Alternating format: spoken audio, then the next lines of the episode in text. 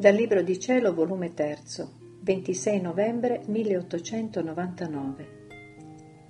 L'amore e la purità con cui Luisa soffre attirano il compiacimento delle tre divine persone. Per meritare la grazia di patire di più, Luisa confessa le sue colpe dinanzi alla Santissima Trinità.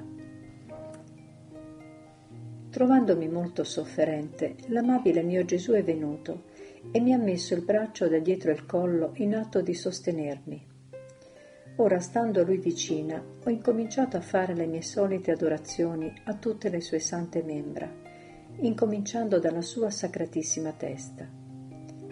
Nell'atto che ciò facevo mi ha detto: «Diletta mia, ho sete, fammi dissetare nel tuo amore, che più non posso trattenermi». E prendendo aspetto di bambino si è menato fra le mie braccia e si è messo a succhiare. Pareva che ci prendeva un gusto graditissimo e ne restava tutto ristorato e dissetato. Dopo ciò, volendo quasi scherzare con me, con una lancia che teneva in mano, mi passava il cuore da banda a banda. Io sentivo acerbissimo dolore, ma oh, come ero contenta di soffrire, specialmente perché erano le stesse mani del mio solo ed unico bene che mi davano da patire. Ed incitavo a farmi maggiore strazio, tanto era il gusto e la dolcezza che vi sentivo. Gesù benedetto, per rendermi più contenta, mi ha strappato il cuore prendendolo fra le sue mani e con quella stessa lancia l'ho aperto metà e metà e ha trovato una croce risplendente e bianchissima.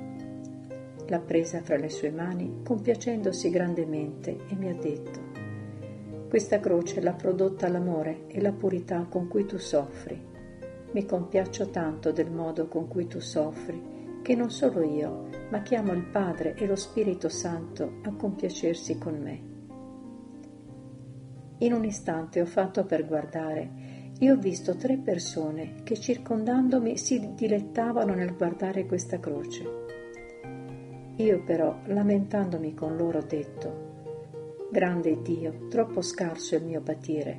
Non son contenta della sola croce, ma voglio ancora le spine, i chiodi, e se non lo merito, perché indegna e peccatrice, voi certo potete darmi le disposizioni per ciò meritare».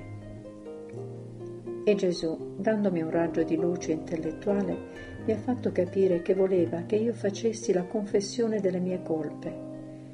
Mi sentivo quasi atterrare innanzi alle tre divine persone, ma l'umanità di nostro Signore mi ispirava fiducia, sicché pure a Lui, rivolgendomi, ho detto il confiteor e dopo ho incominciato a fare la confessione delle mie colpe. Ora, mentre mi trovavo tutta immersa nelle mie miserie, una voce è uscita da mezzo a loro che diceva: «Ti perdoniamo e tu non più peccare». Io mi aspettavo di ricevere l'assoluzione di nostro Signore, ma nel meglio è scomparso. Poco dopo è ritornato crocifisso e mi ha partecipato i dolori della croce.